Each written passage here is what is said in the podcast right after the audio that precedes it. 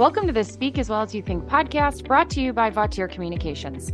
I'm your host, Jen Alex, and the goal of this show is to uncover communication strategies and behaviors that you can use to improve the way that you show up and perform at work. We'll talk about what effective communication looks like in action so that you can apply it to your own career. If you'd like a written summary of each episode, subscribe to our weekly email newsletter by visiting vautiercommunications.com. Welcome back, everyone. Today, John and Matt and I are discussing how we can utilize our nonverbal in our communication. First, what those convey, and then second, how you can practice the skills. So, John and Matt, as always, thanks for joining me again. Matt, let's start with you. So, let's start by discussing exactly what we mean when we say nonverbal skills in communication. Can you walk us through what those are? Yeah, Jen, of course. I think this is the first thing that we really touch upon in our what we like to call our meat and potatoes executive communications class. And this is really what you're looking at in a speaker, but you're not necessarily hearing from them. It doesn't come across directly to your ears verbally, but you may see it portrayed from that speaker. So anything that may be their eye contact at the front of the room, looking around that room, any hand gestures that they're using, anything that they're doing posturally. So if they are pacing, if they're standing still, if they're leaning, anything of that nature.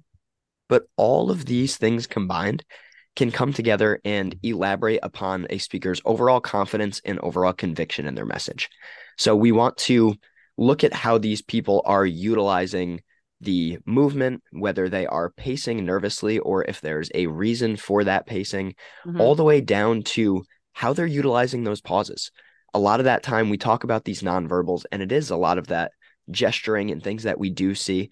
But again, something nonverbal can be where they utilize those silences, where they utilize those pauses, because again, it's something we're not hearing, but it's adding to one, the structure, and two, the overall outline of that message. It's giving us a little bit more emphasis, a little bit more detail. But again, it's not doing it strictly through those words, through that content some of those things that that we look to avoid in terms of those nonverbals, we always say try not to throw those hands in the pockets or throw those hands in the box.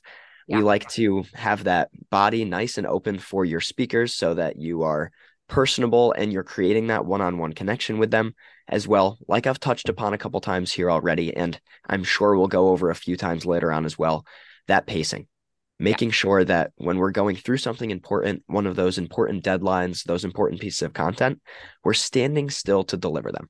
Something we cover a ton is when we're standing still, the audience is listening to what's coming out of our mouth.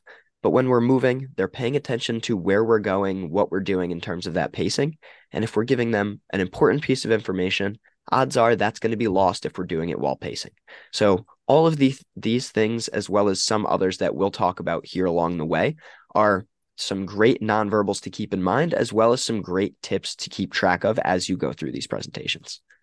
Awesome. Yeah, that sounds great. So our our big 3 that we're going to focus on and again as you said we might throw a few more in there are really the eyes, the hands and the posture. That's what we're going to call our nonverbals for today's talk.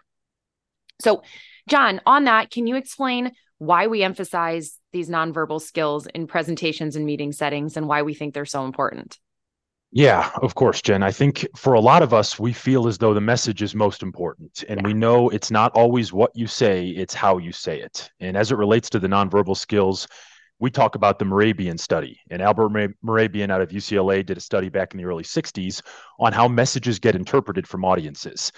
And what he found is this this is still tried and true today is this idea around 55, 38, and 7. And so he says much of what an audience takes in doesn't come from the words or the content itself. That would be 7% of what an audience absorbs or takes away. The other 38% and 55% comes from those nonverbal skills.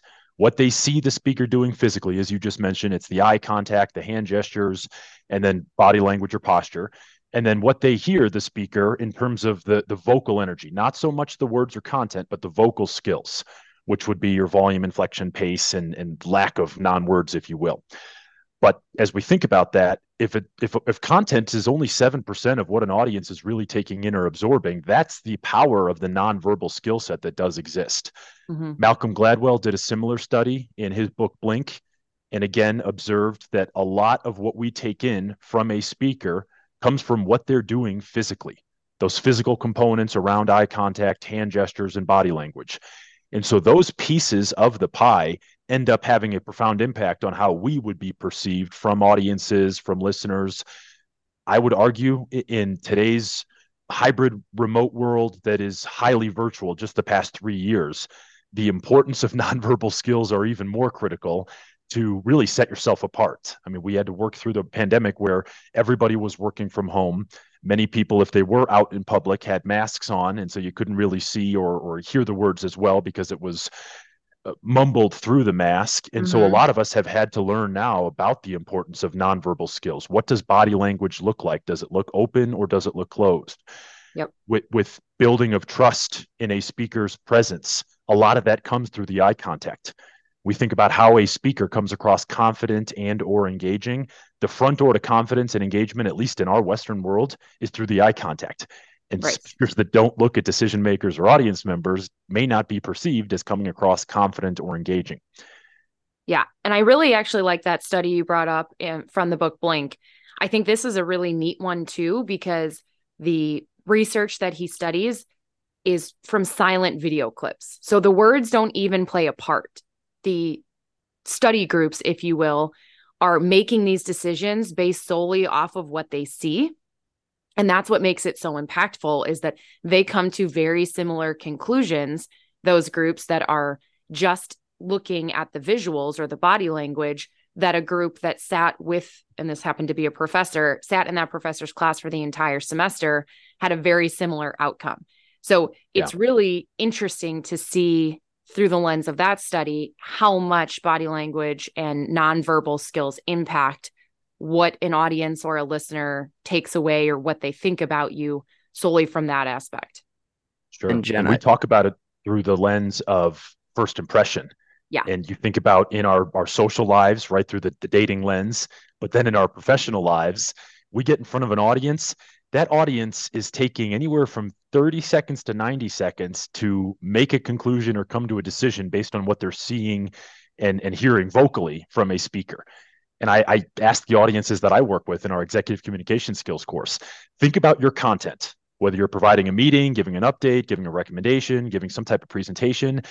In a 30 to 90 second window at the beginning of a talk, mm-hmm. how much real content have you had a chance to go through? Yep. Probably not much. There isn't really any depth to that time frame. And so what we start to understand there is audiences are making this blink, if you will, this first impression based on very little content. Yep. And we joke because it's we've we've learned from a very young age, don't judge a book by its cover, but we are in 2023 and guess what our society loves to do?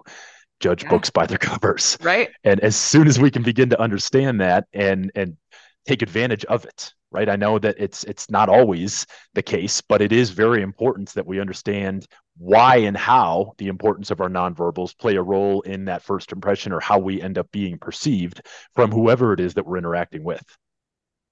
Exactly. And i think that big piece that you touched on john there was that first impression. And and we read a pd book uh, it must have been four or five months ago about that power of that first impression and how yeah especially in that business sense, if you don't make a good first impression, that first time, how many impressions exactly? I think it was seven or eight. It takes on that back end to get them back in your boat. Yep. And we know in that business sense, if we don't get them in our boat in that first interaction, they're most likely not going to come back six or seven more times to listen. So for us, it's just as important to focus on those nonverbal skills and the other executive presence skills we talk about there as it is to focus on that actual content because at the end of the day, that first 30 to 60 to 90 seconds is that hook. And it's really just you selling yourself to them and not necessarily that message. Yep, absolutely. Now, Matt, you and John both touched on or talked about the importance of gesturing, thoughtful movement as indicators of confidence, in addition to that eye contact. But do those two things, the gestures and the movement, do they or can they flex depending on the setting that you're in or the the audience you might be working with? Yeah, definitely. So I think the first thing to think about is we've gone from such an in-person centric environment back to a virtual centric environment and now we're all rotating back to in person. So what we do in person in the front of that conference room versus what we've been doing the past two to three years sitting on the other side of a Zoom call, as we do so often, is going to be very different. What becomes distracting to that audience is going to be slightly different depending on if you're in that small camera frame or if you have that entire stage to work with. Right. What I mean there is first with those hand gestures, if I'm standing in person, odds are I'm going to be able to gesture up above my waist, outside my body, all the way over to whatever my content is and get that audience involved. If I'm sitting behind my computer screen virtually, or I'm in my office or in a cubicle on one of those virtual meetings, I know one, there's either people around me, or mm. two, those gestures outside my body and up up in the air are either distracting or they can't be seen on that camera frame. Right. So one, we have to adjust for what can be seen, and two, we have to adjust for what's actually going to be taken into account and understood as a further piece of our message. Some of these gestures, some of this movement are going to elaborate on exactly what we're saying, whereas some of these gestures in the virtual environment aren't going to be taken into consideration as much and they're going to more bog down our message than add to it. Yeah. And I actually, as you're going through this, so our listeners, we don't have the the visual piece for our podcast, but as I'm watching you talk about this, I see you using those gestures. Obviously, we're seated, we're on Zoom, we're behind cameras. And so as I watch you, your gestures are coming up, and I'll call it the bottom, maybe third of your webcam screen. And that's where, if you think about sitting across from somebody having a cup of coffee or a one on one meeting, if we're seated, most of us will still use our hands as we speak, but they're they're smaller gestures. They're inside your body, north of the table, south of your chin, somewhere in that space. You're still expressive with the hands and it adds to your message. But to your point, if you get too outside of your webcam, your audience can't see your hands anyways. So at that point, they almost become a distraction or something that detracts from the message and what you're saying. So I think just interesting while you, I watched you walk through it, you're mimicking the exact changes I know you in person, obviously, and we've had plenty of in person situations together where I know your gestures are much larger when you're on your feet standing and there isn't anybody else up there with you. And I think to, to piggyback on the gestures, one of the big questions that I get personally in programs is John, I've got these two things hanging off my arms. I don't know what to do with them. Yeah. And and people laugh at the the scene from Talladega Nights with Ricky Bobby and Will Ferrell's character. Right. His hands keep coming up in front of his face and he says jokingly with the person interviewing him, I'm not really sure what to do with my hands. Yeah. And the interviewer says, You can just leave them down at your sides and chuckles along with it. But gestures can be harmful or they can be helpful. And I it, based on as we look through different cultures, but even in our world, some people are can be offended by closed gestures. Closed gestures means a closed fist, which might all of a sudden look a bit more aggressive or condescending in some areas, a finger point versus mm-hmm. an open hand or an open palm. So you start to think about the types of gestures that get used because people will say, okay, John, I think I use my hands, but I'm not exactly sure how to use my hands. And it's not about overthinking the gestures, because if we overthink them, then all of a sudden they start to look forced and robotic and they're no longer genuine. They're not really authentic. Right. But using the hands and the body language is how all of us were, were created to communicate. Because before real language existed, the language that stood out in the world was the body language yep. and how people use their hands or use their posture or use their arms to instead of crossing the arms in front of them which made them look more closed off more defensive perhaps again more aggressive it was keeping an open core and keeping your organs open to a, a potential predator we know in today's world the likelihood of us getting attacked in our monday morning meeting physically by our audience hmm. is incredibly low but people hear that or they think that and they say well I, I want to make sure i'm protecting myself yeah. And we use the analogy if you take your dog for a walk early in the morning, it's still dark, or late at night and it's getting dark, you're constantly scanning your surroundings, making sure you are protected. The same reason that when we're walking to our car that's parked in a dark parking garage, again, later at night after work finishes, we are scanning our surroundings and we're making sure things inside of our body are tight to make sure we are protected. But we advise when you are communicating with an audience, open yourself up helps you come across more approachable, more confident, more engaging. All those things are, are positive ways to be described, and we're all striving for those positive ways. Yeah, and I think that's that's another thing that we're talking about there as well with all of that body movement that you're talking about there in terms of that swap from the virtual to the in-person mainly as you're talking about that flex, but when we're walking around the room something that we talk about often is our three positions. So how mm-hmm. we actually present that information. That's a huge nonverbal cue for us. We're controlling that attention around the room where we want that audience to be looking whether it's on us, on the slides, a combination of the two. And we can utilize that. Whereas in the virtual setting, we're not necessarily able to move our body in reference to that content. Right. So the overall engagement factor of what we're doing in these two settings are going to be slightly different. But the main theme is we want to be our authentic selves nonetheless. Whether that is with those gestures, as you're saying, John, getting outside the body and being open, or Jen, like you said, you see me talking across the camera here on Zoom, yeah. and it's very similar to in person, not quite the same, but the same mechanics. Yeah. That's essentially what we're looking for. When you come out of this presenting environment and you go into that one on one, or you come out of this virtual environment and you end up in that in person environment, you want to be that same person with those same nonverbal and verbal skills as you are at the front of the room. Right. So, what we say is as authentic as you can be in any of those situations, feel free to flex it, but don't lose any of that awesome authenticity. Yeah, love that.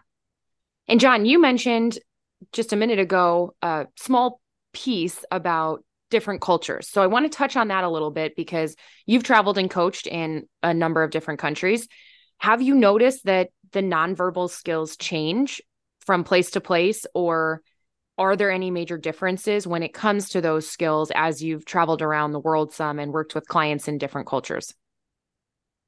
Yeah, I would say yes, they've changed from place to place. I think they more move on a sliding scale, Jen. Yeah. And so to describe that, I, I wouldn't say that there's right ways and wrong ways as we cross cultures. There's more effective ways to use your nonverbals and perhaps less effective ways to use the nonverbals. But generally speaking, our universal framework around eye contact, hand gestures, and then posture or body language will work across all cultures. Mm-hmm. As you look and interact with different areas of the world, different types of audiences from different places, that's where you've got to look into how do I want to be perceived based on this environment, based on the message I've got, based on the audience I might be interacting with.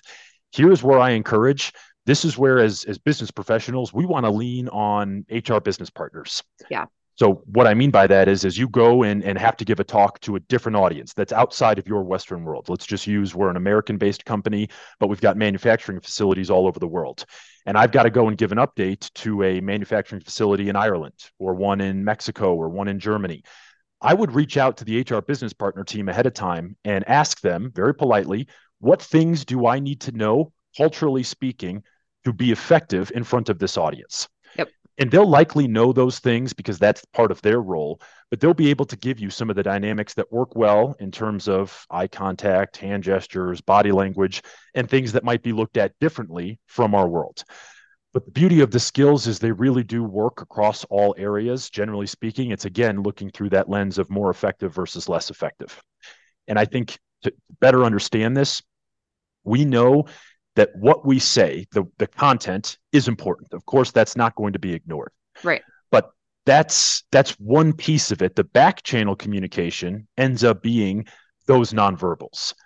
And that's the way it's delivered. The tone that might get used, facial affect, whether I'm smiling, again, body language. Do I look more closed off to an audience or am I approachable? Do I look open? I would say, and I've, I've done coaching enough times in various places where I've had people say, John, I don't communicate across cultures all that often, but yeah. my role might have me doing so. Do you have any tips? I, I, think three general tips that we could all apply. One, be pleasant, be friendly. I mm-hmm. have not seen any culture that doesn't like a pleasant or friendly demeanor to begin with. so a smile goes a long way, making eye contact goes a long way. It's not staring, it's not creepy, it's not aggressive, it's not invasive but looking at people when you speak is important. Yep. Second, be interested. You are going to a new culture. So be open and try to spend more time listening than you do speaking. Yeah. Because a lot of cultures in a lot of different places will have a lot to share. They want to share it to us, but it's a problem if we don't give them an opportunity to share what their differences might be. And the best way for us to do that is to become effective listeners. Love that one. And then three is try to learn something about the culture you're going out to. Mm-hmm. And this can be in the world of Google today an easy thing that we can research, but figure out how to say good morning in a different language, mm-hmm. figure out how please and thank you work across different cultures those go a long way in helping aid positive interactions, regardless of where you travel or where you go. But then a lot of people are going to be more willing to help you out or perhaps walk you through this new culture from a communication standpoint and be able to guide that process effectively so that you leave and people say, hey, John was very pleasant. I've not interacted with him before. I know he came over from different area of the business, a different area of the world, but incredibly easy to get along with. And that's a positive thing. Yeah. And I actually have a small anecdote on that. I had a client that was a US based client. They had a group down, a, a big site down in Mexico. So I went down there for a whole week and ran two back to back programs for them. I had somebody that was driving me to and from because the client said that the logistics of driving and traveling here are a little bit different than the States. And so the partner, the internal partner who was driving me, was solely Spanish speaking. He had very few English words. I, at the time, had very few Spanish speaking words. And so it was probably about a 25 minute commute in every day and then the same thing on the way home. And that first morning, I can remember sitting there saying, feeling so uncomfortable because I couldn't communicate with him. I couldn't even sim- something as simple now from my high school Spanish, I remember my good mornings, but that was about as far as it went outside of asking where the bathroom was. And that doesn't apply when you're on a commute into the office. So I had very little to say. Thankfully, John, our sister, is fluent in Spanish and was majoring in it at the time. So I got home that night. I got on a call with her and I said, Tell me everything I need to know. Is there a Google Translate that I can use? And I tried to learn a couple at least standard sentences that I could communicate with just so that this 25 minute commute twice a day for four days wasn't so awkward. And it really helped. I, he may have done the same thing because we were able to communicate back and forth choppy, but at least enough. And that just helps create those relationships. It helps show, as you said, the interest. I wanted to interact with him, hear more about what he had to say, or at least be friendly and open enough but it's really important to be able to do that. Now, as presenters or executives, or just people in general, how can our listeners at home work on improving these nonverbal skills? For both of you, do you have any tips or suggestions? Matt, we'll start with you. Yeah, my first one is the gestures. I think gestures are something that a lot of us the biggest issue becomes getting them in that box as we talked about wanting to bring them together and locking them together and mainly we find that it's because we have our phones in our hands all day and yeah. that is bringing them to the center throwing our hands right there what i say is when i am in the grocery store or if i am at the bar with my friends or just sitting around with at a family barbecue family function anything of the nature i throw that phone in my pocket and i drop my hands right down to my sides what that makes is that now, when I get more comfortable in that conversation, my hands are gesturing a lot more. I'm creating a lot more of that physical affect that is nonverbal with those hand gestures while not allowing them to lock back together. So it's more of just kind of training those hands and body to get more comfortable. What I tell everybody in all of our classes is when we start teaching those hand gestures, you think about them. Mm-hmm. When you start talking in your normal everyday life, you don't think about them at all. And 90% of the time, when you get comfortable, they're going to get working. So all you have to do is make sure they're not working together. Yeah. That's my first piece. My second piece overall would just simply be be authentic and practice in front of somebody.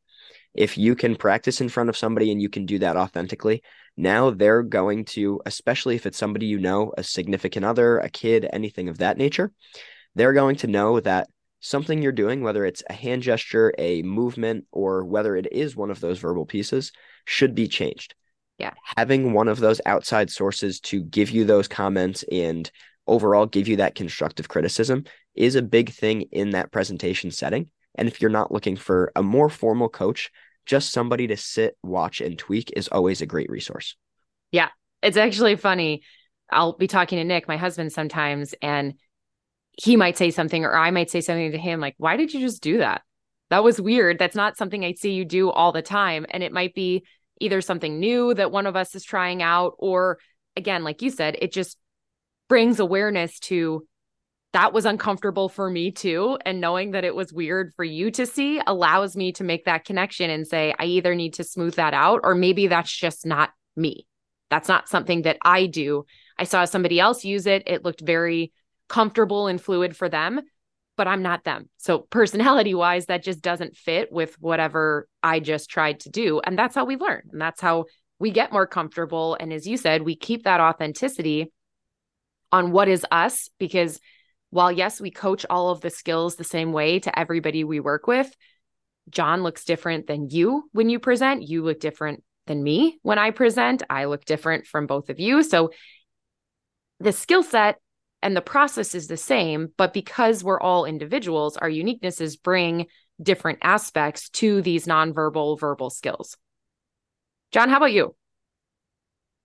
Two pieces, Jen. I like what Matt said already, so I'll piggyback off of that, and it's practice. Get as much practice as you can, but these skills really get developed through repetition.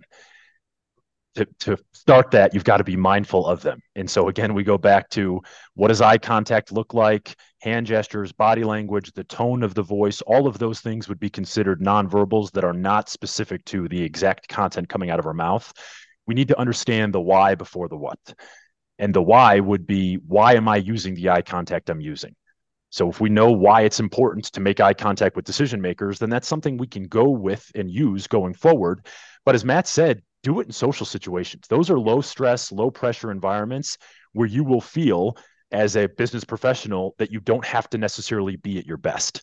Yep. And then it's going to translate across into those professional settings when you have those exposure opportunities with senior leadership or the C suite. You're already doing these things authentically in your personal or social life. It's just switching lanes. It's moving yep. into that professional setting and say, okay, these skills still all matter. My eye contact is important. My tone of voice can signal the emotion I have behind certain information. The, the posture and body language we've already touched on but it's easy to use these skills outside of the workplace. We just have to understand the why and then figure out okay what does what does the application look like from there? Mm-hmm. awesome point. It's a lot about muscle memory. You want to get your muscle memory comfortable doing something it's take an athlete. A lot of them will practice by going to a park and playing a pickup game. They get to practice and do that in it's not the real game it doesn't matter it's for fun but that's how they continue to fine tune and hone these skills. The same thing can be true for us. You're out with friends, you have a family gathering, you go to a concert or a networking event. These are all places where there's not a ton of pressure, but it allows you to practice these things, try them out, be aware of them. The more you get that muscle memory comfortable doing something differently in low stress situations, the easier it is to apply it when the stress adds on. So th- we talked about a lot of good things. To summarize, nonverbals help both complement our message and accent what it is we're saying, as well as make us stand out to the people in our audience. So if you each had one final thought for our listeners around these nonverbal skills, what would they be? And Matt, we'll go back to you first again. Yeah, for me, I'm just going to reiterate again something we've all said plenty of times throughout this entire talk, and that's be authentic whatever it is, whoever you're talking to, whatever that content may be, be yourself because who you are up on that stage and who you are in that one-on-one environment a little bit more personally should realistically be that same person. So yeah. overall, bring that authenticity to the table and your audience is going to thank you for that. Yeah, love that. John?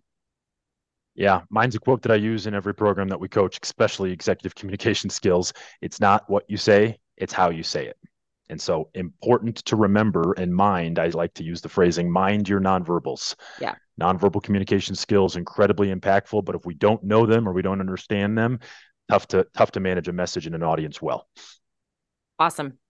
So our main takeaways from our episode today. Your nonverbal skills are important and they do matter. They impact how your listeners digest your message and we need to be aware of what we're saying by using them. Second, they aren't a one size fits all. So every person in every situation will call for slightly different things. You want them to come across as genuine for you. And for some people, that might be more gestures, more purposeful movement. For other people, that might be less. And that's okay based on the personality, the setup, the audience you're speaking to, and the purpose of that talk.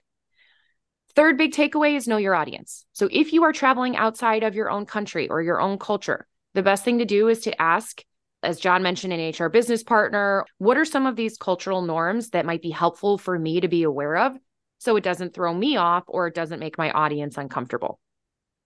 And then lastly, practice. We say this in almost every single episode, no matter what it is we're talking about. When it comes to communication and when it comes to the skill set, you are best set when you can practice that information, practice those skills as often as you can beforehand. We all think the video recording aspect is a huge benefit to you as a speaker. Throw your camera on for a couple of minutes, record yourself, and then review it back. You get that live feedback and that opportunity to look, I'm sorry, see and hear yourself as your audience does. So you can look at here's what I want to change or here's what I want to do differently. As always, thanks again for listening and tuning in for another month. Again, if there are any other topics you would like to hear about, please shoot us an email and we'd love to get that on a future episode. Thanks for listening to the Speak as Well as You Think podcast brought to you by Vautier Communications. Again, I am your host, Jen Alex. Vautier Communications is in the business of business communication skills. We coach and train both individuals and groups on how to elevate their presence and increase their impact through the way they communicate, present, and write. If you want to learn more about our in person or virtual training options, visit our website at www.vautiercommunications.com. Thanks for listening.